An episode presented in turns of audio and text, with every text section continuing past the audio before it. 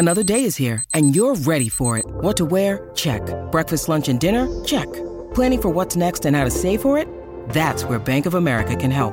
For your financial to-dos, Bank of America has experts ready to help get you closer to your goals.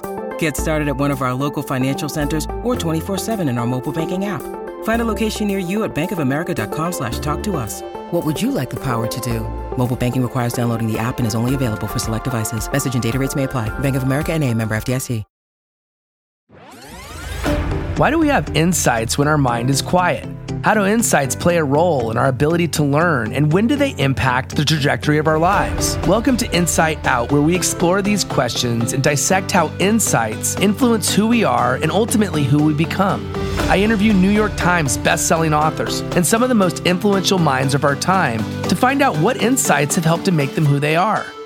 When I realized that the world worked in many different ways, I'm going to choose to create a life that is specifically designed for me. I see infinite capacity to think and create. That's the magic that we all have. You can tap into that any point in your life. You just have to decide to do it. And as a leader, you have to be a transition figure. As Dr. Covey said, be a light, not a judge. Be a model, not a critic. If you're like me, constantly working to design a life that will allow you to reach your fullest potential so that you can leave your mark on this planet, then you're in the right place. I'm glad to have you on this journey and hope you enjoy this episode of Insight Out. Do you want to lead a life that you wouldn't trade for anything? My guest today, Fraser Cameron, not only believes that you should, but he shows us how. Since 2012, he's helped thousands reach elite performance through his videos, courses, challenges, and coaching. And what Fraser believes is that happiness is living your passions. And he believes that freedom is the ability to choose. It's the ability to choose what, when, how, and with whom. And that fulfillment is combining all of those things. You see, eight years ago, Fraser had it all. He had everything, you know, the house, the family, all the material things, but something was missing and he felt stuck. And what he realized is he was living someone else's dream. And this made him grumpy, and it made him grumpy with the people that matter most to him. So he decided to take action. And he got super clear on what he wanted and who he was. And most importantly, he found his why. And since that time, he started living the life that he wanted to live. And he's made it his mission to help others do the same. When I listened back to this episode, it connected with me, it resonated, and I felt inspired. It's so much so that I sent him a message letting him know how much it meant to me for him to share all the things that he shares on this show. And so there's a lot that we cover. I'm just going to give a few of the highlights. He shares why we should have kid vision when it comes to thinking about what is possible. He talks about this concept that he calls fluff, which is what most of us spend our time doing. About 75% of our time is spent doing fluffy things. And he says that instead we should be far more purposeful with how we spend our time. And he gives us tips on how to ensure this happens. He gives us ideas on how to improve focus by doing more by doing less. And he also shares how we can avoid fear, not just fear of failure, but also fear of success. And Fraser breaks all of this down in easy to understand terms. I absolutely love this episode. So without further ado, let's jump in to the conversation. Fraser Cameron, welcome to Insight Out.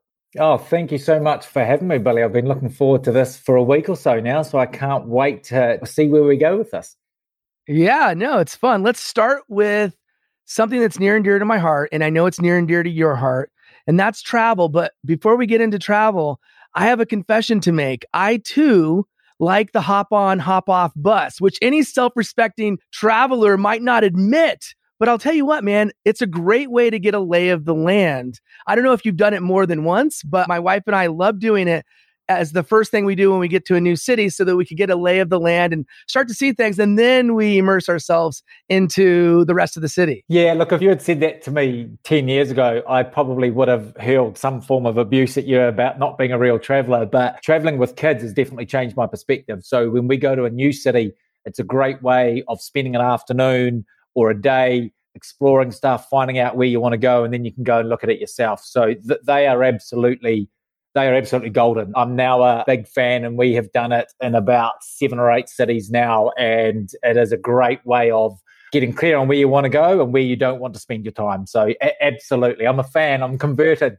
Oh man. Let's talk about no opportunity wasted. Phil Keoghan is a fellow Kiwi, yeah. as far as I know, creator and, and of the amazing race. But he had a, something called No Opportunity Wasted, which I know had an influence on you. Yeah. Talk a little bit about what that's all about. So I'm even not sure. I know he's a New Zealand citizen. I think he may have even been born in the UK to British parents and then moved around. But we we own him here in New Zealand. So I read his book, No Opportunity Wasted, and it's all about him creating amazing moments and memories for him and his family by not saying no to stuff, by just creating opportunity. And it, had a massive impact on me when I read it. And I realized how many opportunities I had let pass me by, how many opportunities I'd seen, but not taken advantage of. And it made me just realize the importance of grabbing them and, and making moments, making memories, mm-hmm. making experiences. And I think since reading his book, I probably achieved more in the four or five years after that than I had in the 35 years before it. Just suddenly seeing opportunity. And it's amazing. You can relate that not just to moments that you create with your family, but to business, to health and well-being, to to everything, you know, and it's being able to see things and then going, right, I'm going to go and create that now. And given what that man has done in a few short years, you know, he was unknown outside of New Zealand sort of 15 years ago. And now everybody recognizes his face and his voice. Mm. And he's gone on to not just tell people what they can do, but to show people what they can do. It was one of three books that had massive impact on me when I read them. And the fact that he was a claim him as a New Zealander made it even more special for me. Well, one, what are the other two books? So the other ones are both by Robin Sharma. So The Monk Who Sold His Ferrari, autobiographical novel, from what I understand. It's from Robin Sharma, all about defining what matters to you in life and what success looks like to you and what is important to you. I read that in a luxury resort in Fiji with my wife not long after I'd made the decision to chase my dreams. The kids were back in New Zealand with family. We ducked away for four nights in Fiji and mm-hmm. it was beautiful weather and sipping on cocktails and didn't put this book down until I read it from cover to cover. And so grabbed me that I went, right, I've got to pursue this. This is right. It feels right. I've got to go through with it. And the other one was, I'm going to get the name wrong, but Losing My Virginity I think the the Sir Richard Branson, mm, has, Sir Richard Branson, yeah, yeah, his first book. I've read both of the the updated one and that as well, but that had a real impact as well because a lot of what I do is challenging conventional wisdom and the status quo, Billy, and no one epitomizes that better than Sir Richard Branson, who just goes, well. I don't care if it's been done that way for years. I'm going to do it this way. And mm-hmm. his combination of personal adventures, of family moments, of building game changing businesses really resonated. So, those are the three books that I recommend everyone reads because they're all easy reads, but they were the three books that had the biggest impact on me. Well, just sitting here reminiscing about them gets me all excited and reminds me that I probably should go yeah. and read them again. So, so thank you for that. But yeah, it's those three there. I haven't read all three, but I did read Sir Richard Branson's book, and it was a game changer for me as well. I, like you, he's somebody that I am passionate about. In fact, that was actually one of my questions. So you jumped ahead because I was going to ask you about him specifically. Let's go back though, real quickly to this idea of avoiding saying no to things and saying yes more often. How do you find the balance between because you know you say yes to something, you're saying no to something else, at least in simplistic terms. And I know that you're not an advocate for being busy. You're not an advocate for doing too many things, but doing the right things. And you're very much a person who believes in the experiences and creating experiences for you and your family that matter.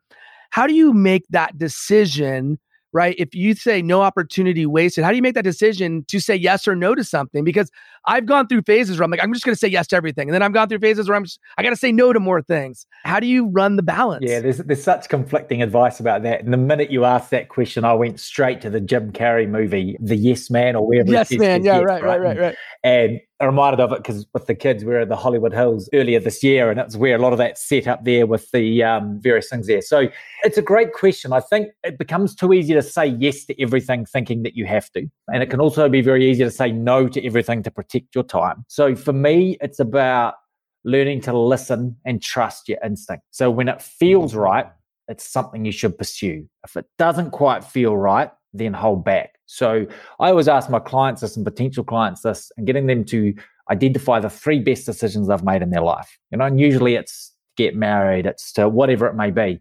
And almost always, without fail, they are instinctual. They are ones that felt right, but perhaps didn't make sense from a pros and cons list or didn't make sense from a rational perspective. So for me, it's learning to listen to your instinct. The stuff that makes you feel excited, fills you with anticipation. The stuff that scares you, but scares you because you want to achieve it. The stuff that just gives you that warm, fuzzy feeling is the stuff that you should pursue. The things that make you feel a bit off are the things that you should say no to. So, and you're right, it's a real balance because if you say yes to everything, you end up so busy you don't get to enjoy it. You say no to everything, you miss every single opportunity there is. So, really, it is for me learning to trust and listen to your instinct as that differentiator.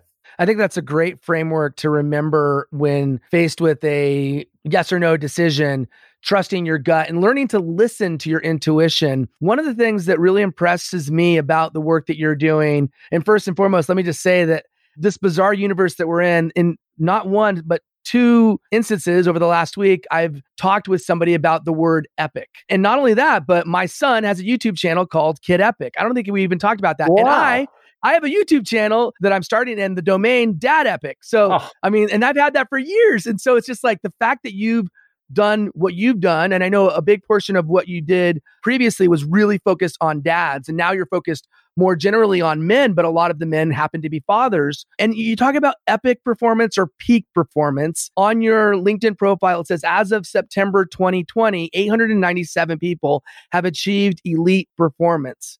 How do you define elite performance? So I wrap it up into the term optimized success, which you might have seen me use as well. And so for me, we've been told what success looks like. And often it's fair to say the American dream, you know, the white picket fence, the 2.4 kids, the station wagon, the big home, the corner office job. And for me, that is the ideal life is defined by someone else. Yes, that is someone's ideal life, but it might not be mine. It might not be yours.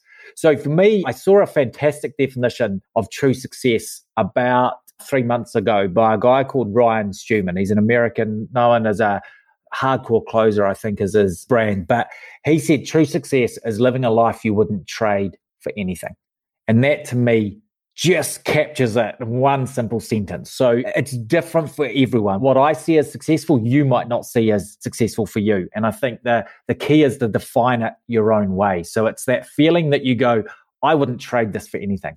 If someone offered me mm. $5 million, but I'd have to live a different life, would I take it? When you say no, you know that you're actually living the life that you wouldn't trade for anything. So I think that is where it comes down to. It might be living in the mountains, it might be being location free, it might be working on Wall Street, it might be being a doctor, it might be being a surfer. Like the actual thing doesn't matter as long as it matters to the individual. So I think it's it's really when you live that life that you wouldn't swap when someone offers you something better mm-hmm. or something different. It's when you go and that evolves over time too. It might change when you and I are going to be faced with the thing, Billy, in the next 10 to 12 years when our kids are growing up and not living with us. And, and what we define as the life we wouldn't trade for anything might evolve and change. And that's mm. okay as well. It's a continuously evolving animal. That's a good thing, but it's being able to define it that's key.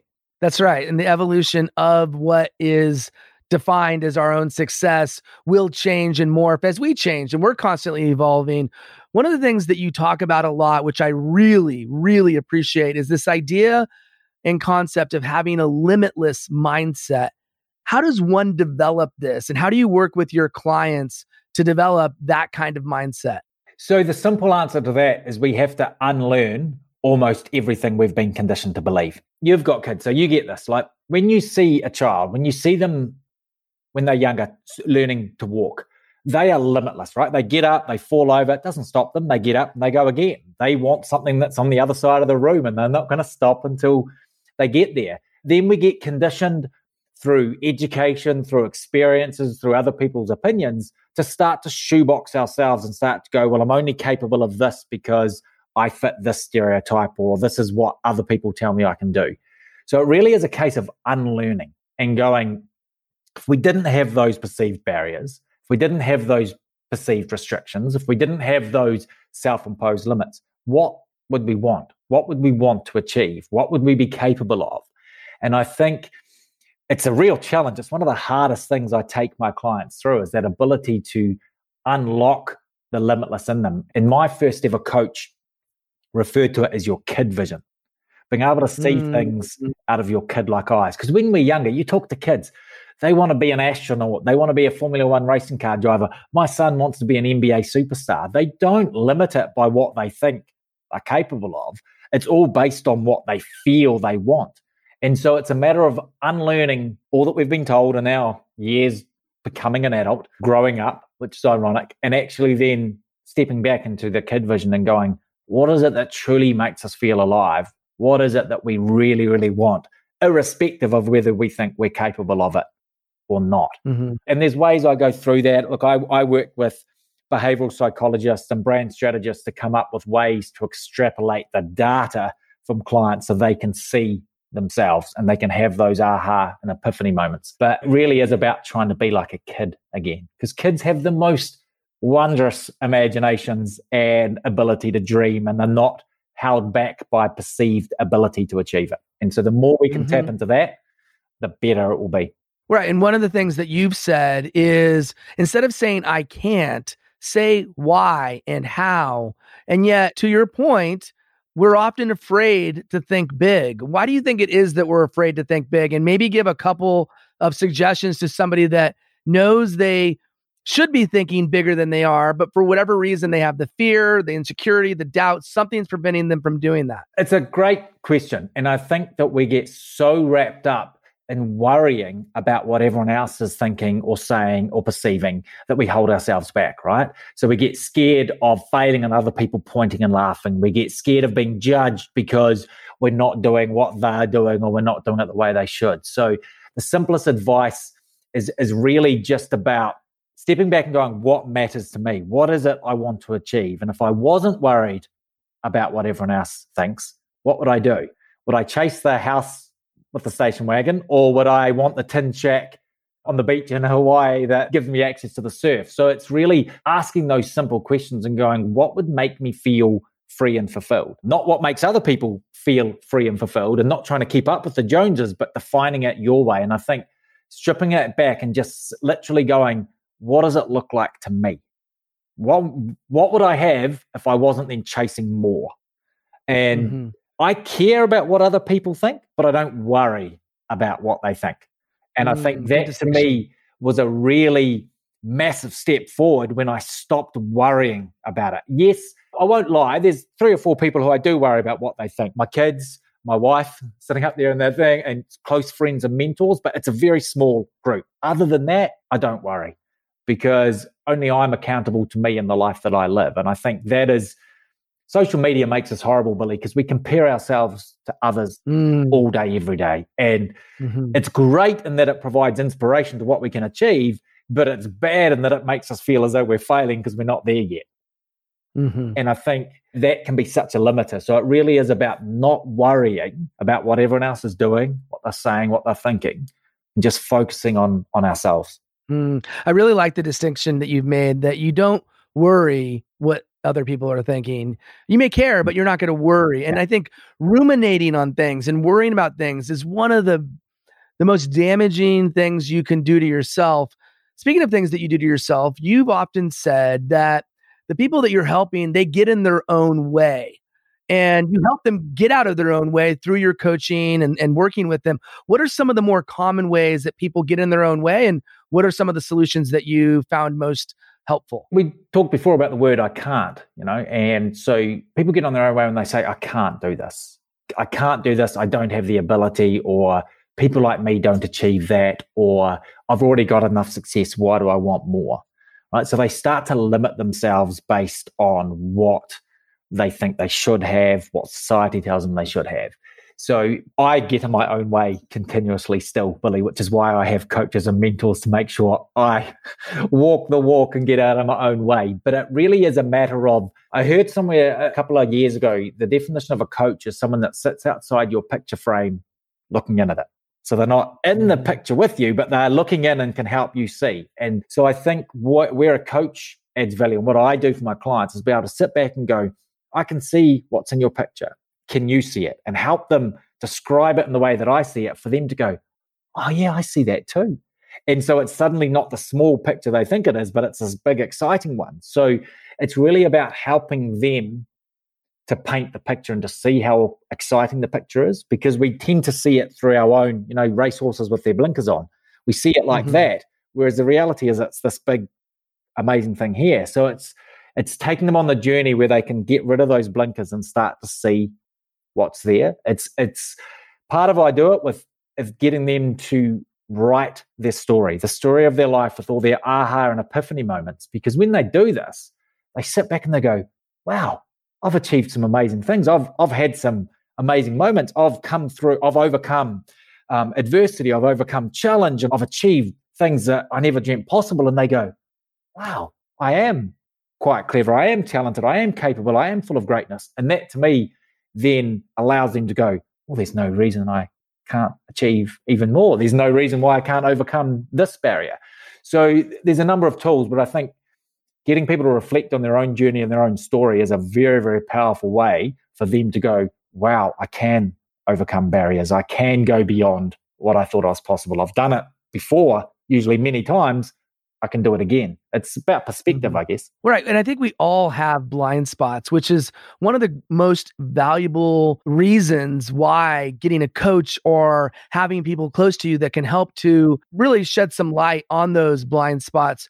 Are there any other things that stand out when it comes to us getting in our own way, just as human beings? Blind spot being one of them, and that could have many different faces. Are there any other really, really common areas that we we're our own worst enemy? Yeah, absolutely. Look, you know, I think it was was it Jim Rohn who talked about surrounding it. You know, we are the sum of the five people we surround ourselves with. Was it Jim Rohn, Jim Wax, or one of them? Mm-hmm. Anyway, but that is such a limiter as well. When we surround ourselves with negative people that are constantly holding themselves back and holding others back, then that happens as well. So, who you surround yourself with, who you engage with, who you spend your time with is a simple way of enhancing your performance and and dreaming bigger as well. And it's something that you can do instantly. And I see it a lot with people. They're scared to let go of old ties. They're scared to offend people. They're scared to jump ahead and leave people behind. And I think that often really holds them back as well. The other two things are fear of failure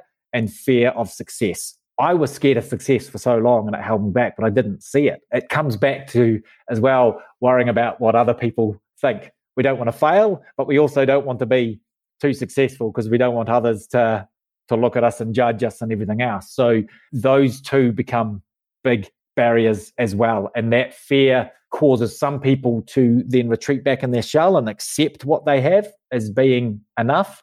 And it causes other people to go, hang on a minute, I'm not going to accept this. I'm going to do something about it. And everyone's capable of being of the, the latter, but a lot of people end up in the former camp of just retreating.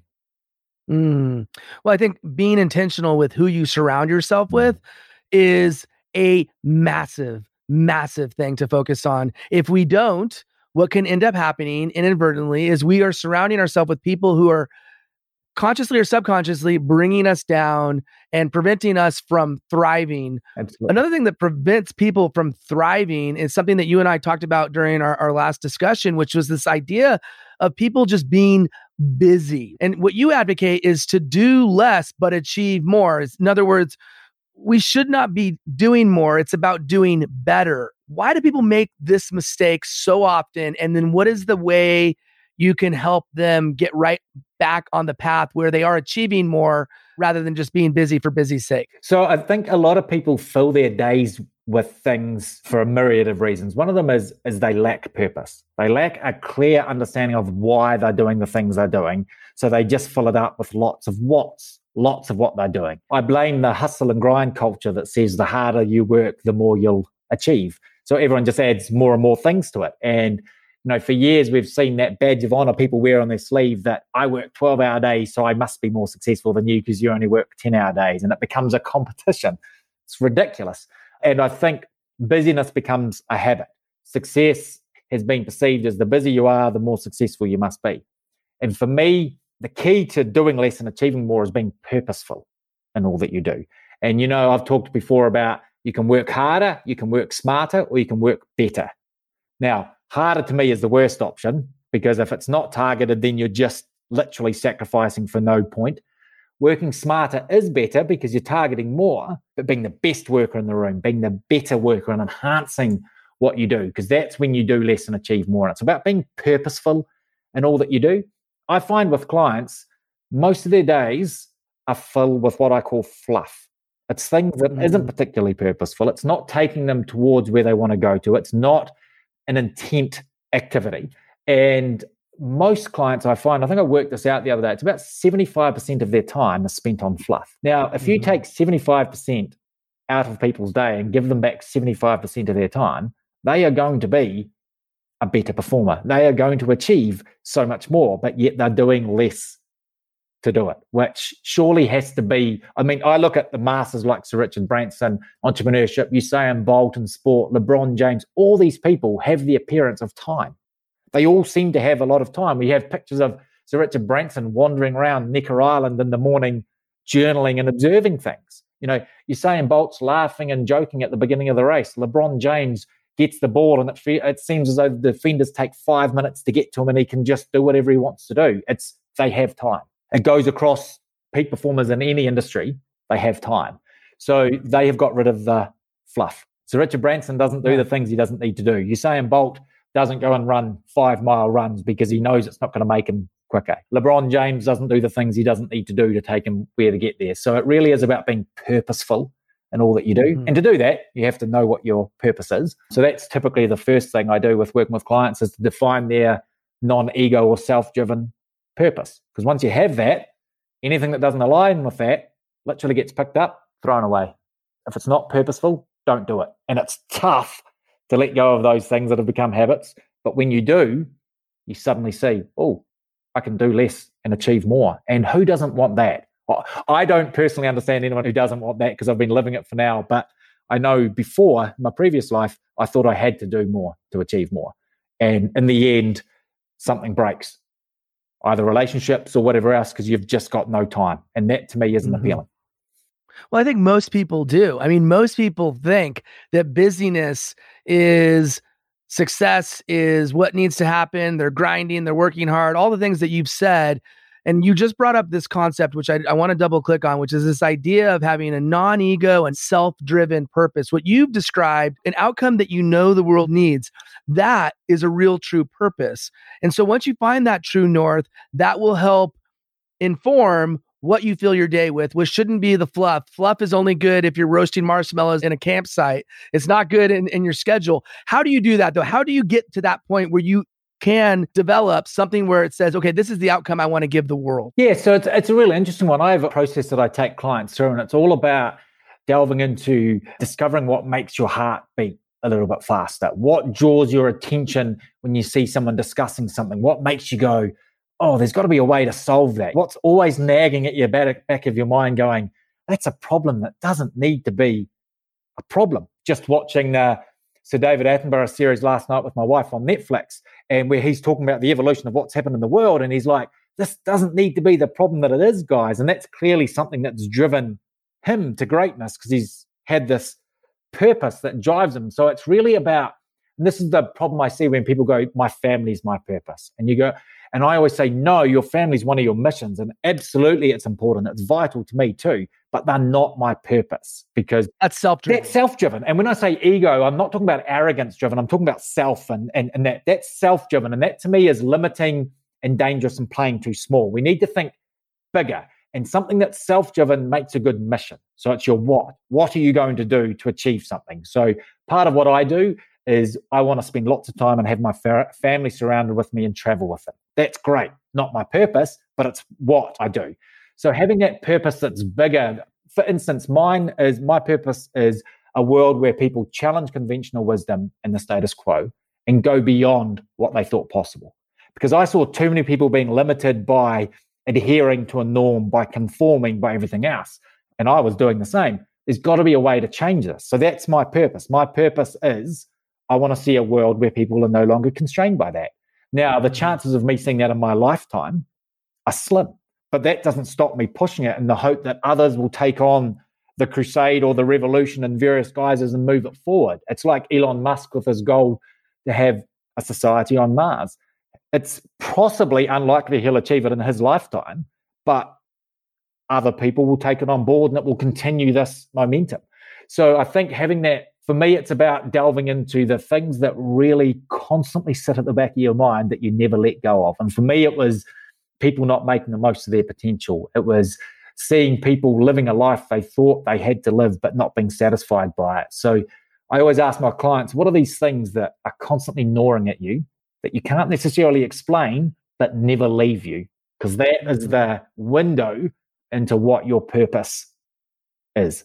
What framework do you recommend? You mentioned that you have some questions and you have some exercises for the audience listening to this that's thinking, okay, I agree, that makes sense. What kind of action can they take to start to realize what their purpose and intention should be? What what framework do you think would be most helpful for them? Yeah, it's a big question. It's not an easy answer, but it's a it's a very simple answer. I think just asking yourself lots of why questions. Why is this important to me? Why am I doing things this way? Why am I interested in that? And why questions are horrible because they're confronting and we don't like to admit it, but they're great in terms of their outcome.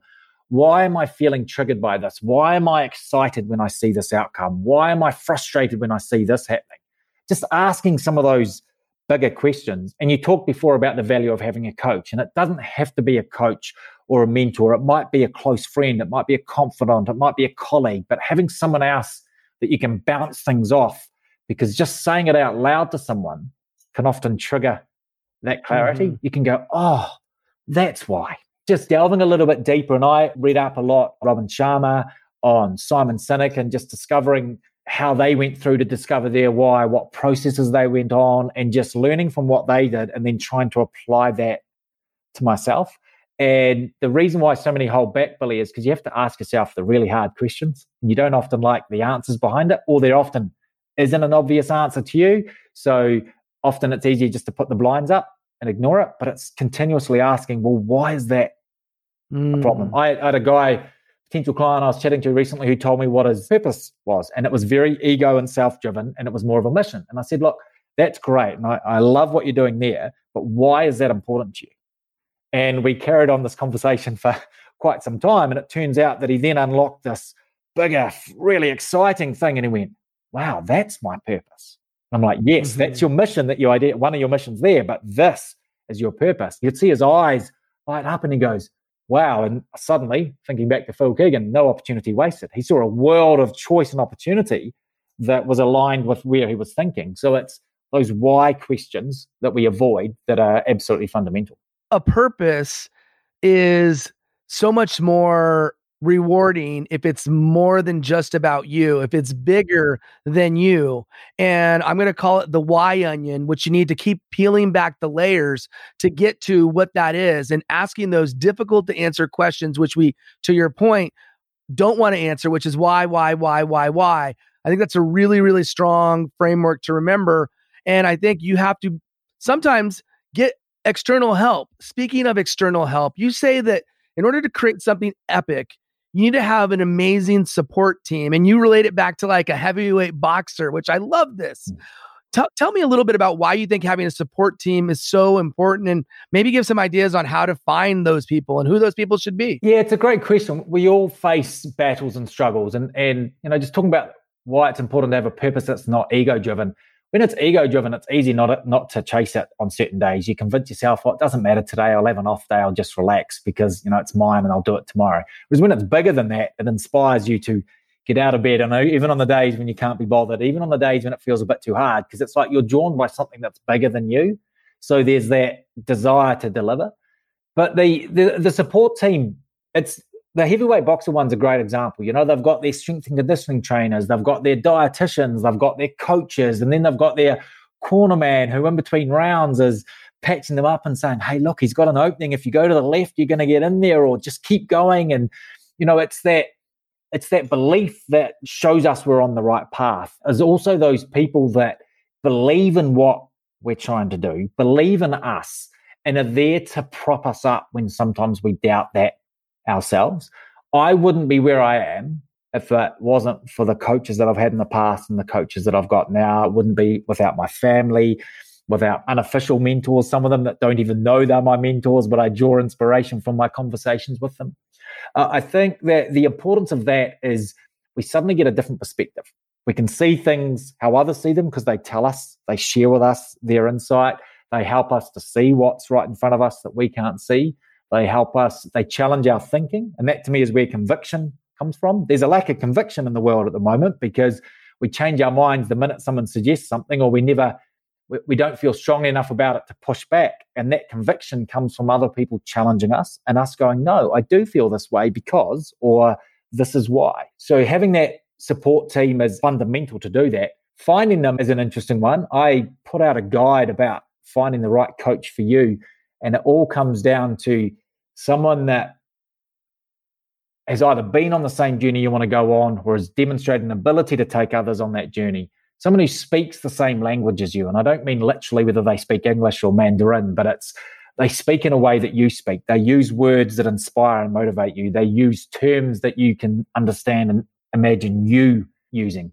And also people that you align with from a purpose and a values perspective. Someone that, for me, I wouldn't choose someone that flashed Ferraris, Lamborghinis, and private jets anywhere because it wouldn't align with what I want. Whereas the one that goes, here's me and the family having fun in Bali on a on a weekend away. Here's me interacting with people on a retreat getaway weekend and helping them live their dreams. Those are the sort of people that are going to inspire me. It's why you and I connected back in the day and why I've followed what you've been doing too, because there you are playing with your son, there you are having fun, having moments and experiences, and that aligns with who I am. So finding those people that align with you and also those people that are ahead of you on the journey. Mm-hmm. You only need to be a step or two ahead, but those that are a step or two ahead and have value to add and help my journey be more successful, to help my journey move better, to help my journey avoid pitfalls that will slow me down or stop me. And it's finding people like that. And we live in a world where with social media, it's so much easier to find them than it was maybe 10, 15 years ago, back when we were in our 20s. Billy, it was much harder to find people like that because it was people so in our community. Whereas now our community is literally the world. well, how many million users there are on LinkedIn and billions of users on Facebook? They're all there. So if you do a little bit of digging, you can uncover huge potential in terms of people that might become part of your support network. Well, I was going to say there's so many coaches out there. How do you pick one? But you just shared some really valuable nuggets on how to do so. And you gave this great reminder that instead of thinking, oh, I have too many coaches to choose from, look at it from the perspective of, wow, look at how many coaches I have to choose from. Looking at it from a positive state of mind, because to your point, not too long ago, we wouldn't have had such a plethora of choices. Absolutely. And once you define who you align with in terms of their values, their purpose, and the way they speak, that huge number of choice then becomes much smaller because instantly you're getting not considering those that aren't aligned with who you are. So what starts off as a wow, there's so many to choose from becomes there's now 10. And so it becomes quite a natural progression to limit it down to when there's maybe two or three and you have a chat and you instantly know. I've always mm-hmm. trusted my instinct whenever I've changed coaches and moved on trusted my instinct. It's worked well every single time. I want to talk about focus because this is an area where I think many, many, including myself, people struggle with. I know that you've even said, and, and I think in your very first podcast episode, you said, I'm going to keep these shorts because I have a short attention span. How do we focus better? What advice do you have for somebody that is, frankly, part of the majority that has a problem with keeping focused on the task? Yeah, it's a great question. One that I struggled with for a long time and still rears its ugly head sometimes. But I look at someone like Usain Bolt. He doesn't spend his time running marathons. I mean, he's retired now, but back when he was competing, he didn't run marathons to make himself quicker. He knew that to be better, to enhance his performance, to optimize his success, he knew he had to be focused. And the way to do that was determining the value he had to, to add to the world, the value he wanted to add to the world, and then reverse engineering how do I do that? Well, I need to focus on this, this. And I see many people going, well, I've got seven priorities. Now, I looked up the definition of priority and it, it's it's a little bit murky, but it talks about one thing that you're focusing on. And yet you hear people say, I've got eight priorities at the moment. And you're like, that's going to be a challenge. It's this instant society. We want to do everything now. We want to be seen to be doing everything. And so we choose a million things to do. And we end up, if you're anything like me, achieving not much. So a lot of noise, but not a lot of progress. So that focus is like, what am I going to focus on today? And I have this discussion. People say life's a marathon. I say life is a series of sprints. Every day is another sprint where you go out and you maximize your performance, that knowing no, no matter how well or poorly you perform, you wake up the next day and start again. And you go there and you do that. So it's like, what's the focus of that sprint today? Right. Mm. And when, when I talk with my clients and we set some strategic goals, we talk about a two or three year horizon. When people go, what do they need to do? And they have all these other things. I'm like, is that part of your two or three year horizon or is it going to be on the next horizon? And they go, oh, yeah, it's on the next horizon. I'm like, don't focus on it now. Focus on this. I'm all for keeping the future in mind and having it as a guide and a compass, but your daily actions have to be based on right now. And I think we get so fascinated with the future that we forget to focus on what we need to execute now in order to build the future that we want. So for me, it's about keeping it simple. Two or three tasks in a day is enough. So for me, my focus today was to have a chat with you before you had a client call. And then after this, I'm going to go and do some sprint training. It's my focus for the day. And I will execute all three of them. I hope, Billy, I'm doing this with you to the best of my ability and adding significant value instead of trying to do nine things and doing them all poorly. You know, and it's like if you go to the gym, if you want to work on improving your strength in one area, you do one particular exercise until you get better at that, and then you choose the next one and you evolve from there. To achieve mastery, to achieve excellence, we have to really focus. So it's like if I want to be a master in something, I'm going to focus on this, knowing there'll be plenty of time later to focus on that next thing. But if mm. I don't mm. nail this one here, I'll never get to that point. My mom always says time is on your side. And I think mm. I love the distinction of not thinking about this like a marathon, like many advocate, but actually thinking of it as sprints or even a series of mm. sprints. If it's a, a big project, you could have a series of sprints, but narrowing your focus on a day to day basis. You're not trying to boil the ocean, but instead you have call it three things or two things or maybe four things, but like limit it and then give it your all speaking of giving it your all, you've said it's better to do something wrong than to regret not doing it. And I know you maybe didn't invent that quote, or maybe you did, but no. regardless, how do you get this message through to your clients? It's a great point. I remember early in my working career, I was paired with this grizzled veteran. I was 22, fresh out of college or university and full of energy and working in this entity with this grizzled veteran who was past retirement age, but loved what he did and carried on. And he said, I don't have the energy anymore, but I've got all the knowledge. So you and I will work well together. And he said to me, and he turned around and he said, It's better to ask for forgiveness than ask for permission. And it really stuck with me. And I knew he wasn't advocating doing something reckless and then hoping that someone forgives you later. But he was like, it's, it's better to just get out there and do it because that's how you refine, that's how you improve, that's how you get there. So sometimes our our pursuit of perfection, well, always our pursuit of perfection holds us back because if it's not perfect, we don't want to do it. It's like people posting their first video on social media or people launching a business. It's like, it's not perfect yet. I don't have my logo. I don't have my website. I, don't, I can't start. It's like pursuing perfection causes procrastination. It causes fear. And it's like, instead, let's pursue excellence. And to do that, we have to have a starting point of which to review and refine and make it better the next time. And that's where the series of sprints comes in. You know, the sprint today was good. Tomorrow's going to be better because I'm going to do this differently. I'm going to do this bit the same because that worked, but I'm going to do this differently. And so each day the sprint gets better until later on when the sprint is excellent. And then it's like, well, then it's the 1% increments every day to, to slowly get better. remember reading an article saying from Usain Bolt saying he never had the perfect race. Mm-hmm. It didn't stop him racing, right? Because he was pursuing that excellence and wanting to get better each and every time. So really it's for the client. It's okay to get something wrong because then you discover and you learn and you grow. You then know that maybe you need to try it again to get it right the next time, or maybe it's not the right thing for you. But if you don't ever try it, you'll never know.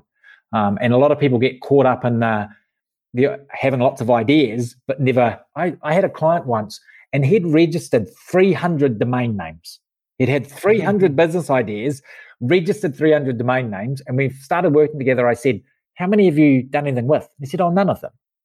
I'm like, so you've had 300 ideas that you've never pursued. And any one of those 300 could have been game changing for the world, but you never pursued them. He's like, oh, yeah, now you look at it that way.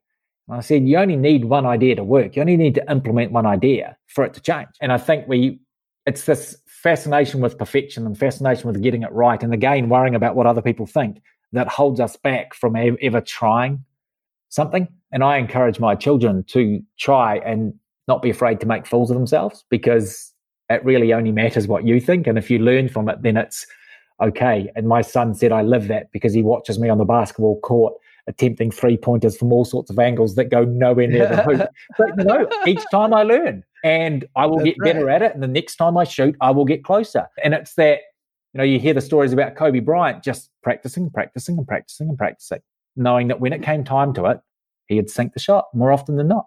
Mm. And it was mm. because he wasn't afraid to try. People said, Oh, you're crazy. When's that ever going to be important? You never know when. So I, I think it's that being willing to put yourself out there and try. And the people that judge you for failing aren't your people anyway, because you'll very quickly find those who go, Hey, that was awesome. I see that you failed. Try this little tweak. Try this. And I've used this in the past and it's worked. Suddenly you start attracting mm-hmm. these mm. people that are in behind you and want to help you and giving you nuggets of how to be better. And I've found that in my own journey. And you never open yourself up to that if you never try.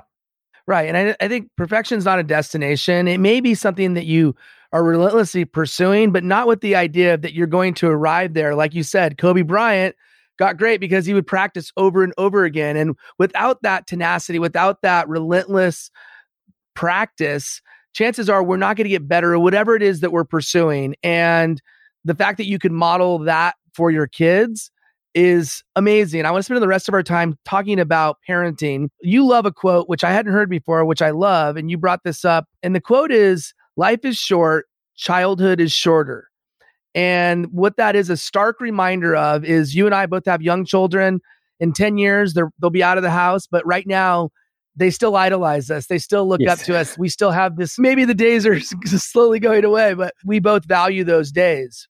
One of the things you talk about is the, this need for us to walk the walk and model and do the things necessary to be the type of parent that will hopefully showcase things that they should be doing. What stands out to you as a, an important way for you to be emotionally present for your children? Great question. You've got lots of these, Billy. You're very good at this. So for me, it's really important that we show rather than tell. And you would have seen this with your own relationship with your family. We tell them something. We can often tell them something till they're blue in the face and they won't absorb it. We show them, and suddenly the light bulb moment goes off and they they do it. So I think for me, I battled for a long time with out of reach, with constantly having my phone close to me. Right. Mm. And it was very hard to be present when you're checking something and responding to a client query or checking something on social media. The ability to be emotionally present starts with being physically present as well. So you're in the moment with them. And this is why busyness just so unnecessary because it takes people away from being able to be present, right? But the, having the time to be present and my son and I go and shoot hoops three or four times a week. My daughter and I will sit and compose songs and do silly dances or play Barbies. It's like actually being physically present and then it's amazing how much they open up when you are present with them, right? You'd experience this with your son, just watching the, the World Series of Baseball with him. I'm sure he shared all sorts of insight with you with things he was watching, things he was feeling, doing that. Just by being there, you open up that dialogue and the ability to, to share that. And one thing I really focused on is being honest with my kids. When I was having a tough day, going, I'm struggling today, you know, work's frustrating me, I'm a little bit edgy, and and just being honest and funnily enough then forces them or prompts them to be honest back. And so you then have this really honest dialogue and you suddenly stop taking things out on each other but you start sharing how you feel. And something that really resonated with me is when we were in france we were traveling around we just stopped in the middle of a beautiful town and my son said dad you know you used to tell us what you were going to do but you never did it. Now you do it. And he said i like the new dad better and that wow. it really came home to me. It's like I didn't realize at the time, but here I was promising all these things I was going to do, but never did. And now my son was observing that now I just did it. Instead of talking about mm. it, I just did it. And he said, I like that one better. And it has never left me that quote. It was two years ago now. I remember vividly the town that we're in, we were walking around in the west of France as well. And it was like, wow, they are they are observing all that we do, right? They are becoming mini us's. And you, you're right. It's very short time that we have that. And very soon they'll be teenagers and not wanting to listen to or observe anything that we do. So we've got a short window to influence And we need to make the most of that window. It is amazing, amazing what they pick up on. I know that you did contract work as as a negotiator for for years and years. I think about nine, ten years. And you're and you came home from work one day, and your son's like, "Dad, why are you always grumpy?" And, and and the fact that he picked up on that and that was the really the catalyst for you taking this new journey is a testament to the fact that you made it okay for him to say that by either modeling open honesty and sharing or simply by opening yourself up by being present and even though you weren't maybe uh, things at that point weren't going the way you are they're going now it's your own admission. You were overweight you were tired you were overworked and all of those things and that's what made you make the choice. Fraser what else stands out as you think about how we can empower the audience and, and give them a tool or tools to help set them on their course to take back control of their lives. I think that's really what this is about. That's what you did. And you set a great example for taking control of your life. What suggestion as a as a last word do you have for the audience? Yeah, so again, another great one. Geez, Billy, making habit of this. I watched a fantastic documentary by a palliative nurse talking about the biggest regrets of the people she dealt with. These were people that were in their 80s, 90s, in rest homes and everything else. And the biggest single regret they had was, and this is in the palliative nurse's words, not necessarily theirs, is that they lived someone else's life. They didn't do the things they wanted to do, and they were now at the stage of the life that it was too late. So the the biggest thing is stop living someone else's life and really get clear on what you want your life to look like. And it's such a simple tool as literally writing down, uh, asking yourself, what does success look like to me? And write down the me in capital bold letters, emphasize it, put rings around it, draw a sun, whatever you need to do, emphasize it, and then just let it flow. So for me, it turned out body surfing at the beach every day. It was chilling with family, espresso in the morning, looking at an amazing view, you know, traveling the world and all these things. And suddenly I realized I was investing my time and energy and money and stuff over here I didn't even want. If I could invest my time, energy, and money in stuff I did want, doesn't that make a whole lot more sense? Mm. And most people have the capacity, well, everyone has the capacity to live the life they want, but you can't if you can't define it. So asking yourself that simple question, what does success look like for me? And when you drill down, very rarely is it a million dollars or a new car or a flasher house. You know, very rarely is that what success looks like for individuals when you delve a little bit deeper. They are often byproducts of achieving certain things, but they aren't the driver. So that to me is ask yourself that question. And I always recommend to people go to your happy place. For me, it's at the beach. And I know you love the beach as well. You live close to it and you've spent your life near it. Go to the beach, or if you love the mountains or the lakes, go somewhere that it's just you and your happy place with a blank sheet of paper and ask yourself that question. And that, I still remember the day I did that on the beach. And I remember wasn't long after what my son said to me, it prompted it. I remember running back up the hill to our house and running on the door and shouting at my wife, going, I've got it, I've got it. She's looked at me going, What are you got? You've been for a walk on the beach. What what have you got? Have you stung by a jellyfish or something? I'm like, I've got it, I've got it. and it literally took me quarter of an hour to calm down and relax for me to explain to her that I just defined what it looked like for me. And then over the coming months, we added in her part of that. We talked to the kids about it for that. And suddenly we had this picture of what it looked like. And then we set about going, let's do that now. So that to me is the key, not living your life based on other people's expectations, not on what we're told success looks like, but actually defining what it looks like for you. Ask the simple question What does success look like to me? If I'm mm. measuring it against what I want, what will I not, what will I look back on when I'm 95 with the palliative care nurse and she says, you know, are you content with the life that you lived and what you achieved? You want to be able to say yes. You don't want to go, well, no. So what does that yes look like? What do you have to have done, reverse engineering it over the next, well, you and I are getting older. What do we have to have done over the next 50 years to mean that that's a yes? Yeah. What does that look like? Go and do it now. And that's how you design a life that you absolutely would not trade for anything. Absolutely so, so, so pumped to have you on the show. You can find Fraser at frasercameron.com. You can find him where I found him on LinkedIn, which he's very active on LinkedIn. And I'm just so grateful that we were able to connect there.